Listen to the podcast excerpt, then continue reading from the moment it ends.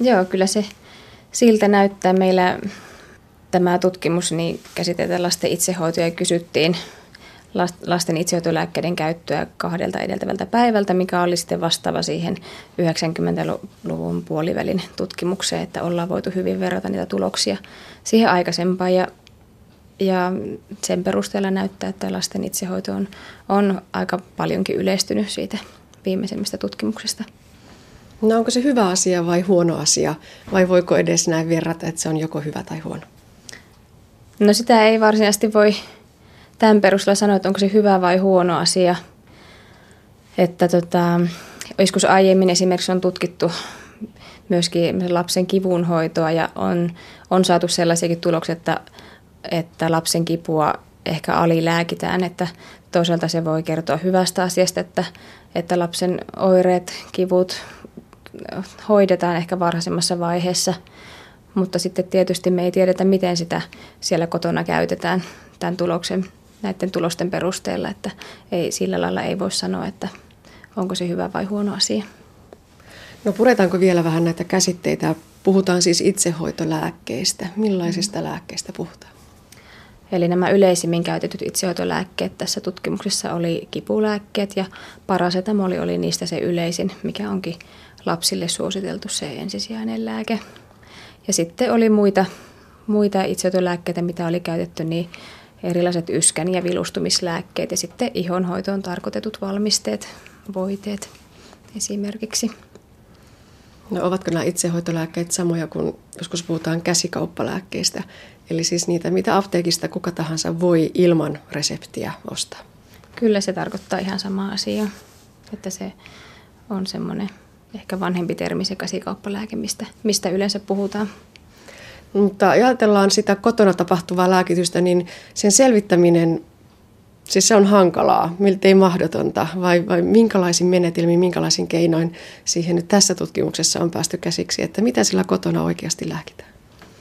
Ää, tässä ollaan kysytty, että mitä itseotolääkkeitä ja myöskin ravintolisia rohdosvalmisteita lapsi on käyttänyt tai mitä hänelle on annettu tutkimusta edeltävänä kahtena päivänä. Eli sitten vanhempi on kirjannut sinne lääkkeiden nimet, mitä hän on antanut lapselle, mutta sen tarkemminhan siinä ei sitten päästä selville, että miten, miten niitä on annettu ja niin poispäin eikä ehkä myöskään siihen, että minkälaiseen tilanteeseen sitten sillä käytännössä arjessa lääkettä on annettu. Että onko se pientä kuumeen nousua vai onko se sitten jo todella vakava, reilumpi kuume? Niin, kyllä ei tätä käyttötarkoitusta emme päässeet nyt hyödyntämään. Sitä kyllä kysyttiin meidän tutkimuksessa, mutta me ei ole sitä päästy hyödyntämään nyt ihan parhaimmalla tavalla. No kuinka suuri osa lapsista tai millainen osa lapsista oli tämän kahden päivän aikana saanut jotakin itsehoitolääkettä? Eli no itsehoitolääkkeitä oli käyttänyt noin 17 prosenttia lapsista ja sitten näitä erilaisia ravintolisien ja rohdosvalmisteiden käyttäjiä oli 11 prosenttia tästä aineistosta, eli noin joka kymmenes sitten oli myöskin näitä vitamiinivalmisteita. Eli jos ajatellaan itsehoitoa yleensä, mihin kuuluisi sitten nämä itsehoitolääkkeet, vit- vitamiinit ja ravintoliset, muut ravintoliset ja rohdosvalmisteet, niin puolet lapsista oli käyttänyt jotain itsehoitoa. No onko se määrä kasvanut siihen aiempaan tutkimukseen verrattuna? No sitä en oikeastaan tiedä. Tässä aiemmassa ei ole sillä tulosta raportoitu, että olisi nämä kaikki, kaikki tässä yhdessä että tota, siinä aikaisemmassa tutkimuksessa raportoitiin erikseen näitä vitamiineja, itsehoitolääkkeitä ja rohdosvalmisteita. No miten suuri sitten se itsehoitolääkkeiden osuuden kasvaminen on siihen aiempaan verrattuna? No siellä aiemmassa tutkimuksessani löydettiin, että siinä oli ikäjaottelu vähän erilainen, mutta, mutta itsehoitolääkkeitä oli silloin 90-luvun puolivälissä niin käyttänyt 13 prosenttia alle 7-vuotiaista lapsista ja sitten 8 prosenttia 7-14-vuotiaista lapsista. Ja meillä oli alle 12-vuotiaat lapset, niin, ja se oli se 17 prosenttia meillä sitten tämä luku, että jos ajattelee sitä keskiarvoa tuosta aikaisemmasta, niin sehän menee sinne niin kuin 10 prosentin tienoille, niin, niin sen verran, sen verran on sitä kasvua tapahtunut. Ja noista ravintolisista ja rohdosvalmisteista, niin, niin no niistä ei ollut ihan tarkkoja prosenttilukuja silloin raportoitu, mutta noin 4 prosenttia alle 7-vuotiaista ja sitten noin 6 prosenttia näistä 7-14-vuotiaista oli käyttänyt niitä ravintolisia ja rohdosvalmisteita ja meillä sitten tämä oli se 11 prosenttia näistä lapsista, että on, on kyllä tapahtunut kasvua siihen edelliseen. No voiko näitä lukuja millään tavalla verrata vaikkapa aikuisten itsehoitolääkkeiden käyttöön tai suhteuttaa sitä niin, ovatko ne jollakin tavalla suhteessa toisiinsa? No kyllä no, semmoisia tuloksia ollaan saatu, että jos esimerkiksi vanhempi käyttää rohdosvalmisteita tai ravintolisia tai itsehoitolääkkeitä, niin useimmiten se on yhteydessä myös lapsen lääkkeiden käyttöön ja näihin, etenkin näiden ravintolisia ja rohdosvalmisteiden käyttöön. Että kyllä varmasti sitten se vanhemman oma kokemus ja semmoinen vaikuttaa siihen lasten lääkintään myöskin. Entä sitten vanhempien asenne? No vanhempien asenteen huomattiin myös vaikuttavan esimerkiksi tässä meidän tutkimuksessa niin sellaiset vanhemmat, joilla esiintyy ehkä jonkinlaisia pelkoja lääkkeitä kohtaan, lääkkeiden haittavaikutuksia tai yhteisvaikutuksia kohtaan, niin heidän lapsillani oli suhteessa enemmän tämmöisiä ravintolisia ja rohdosvalmisteita käytössä, kun taas sitten sellaisilla vanhemmilla, joilla sitten ei ollut tämmöisiä pelkoja.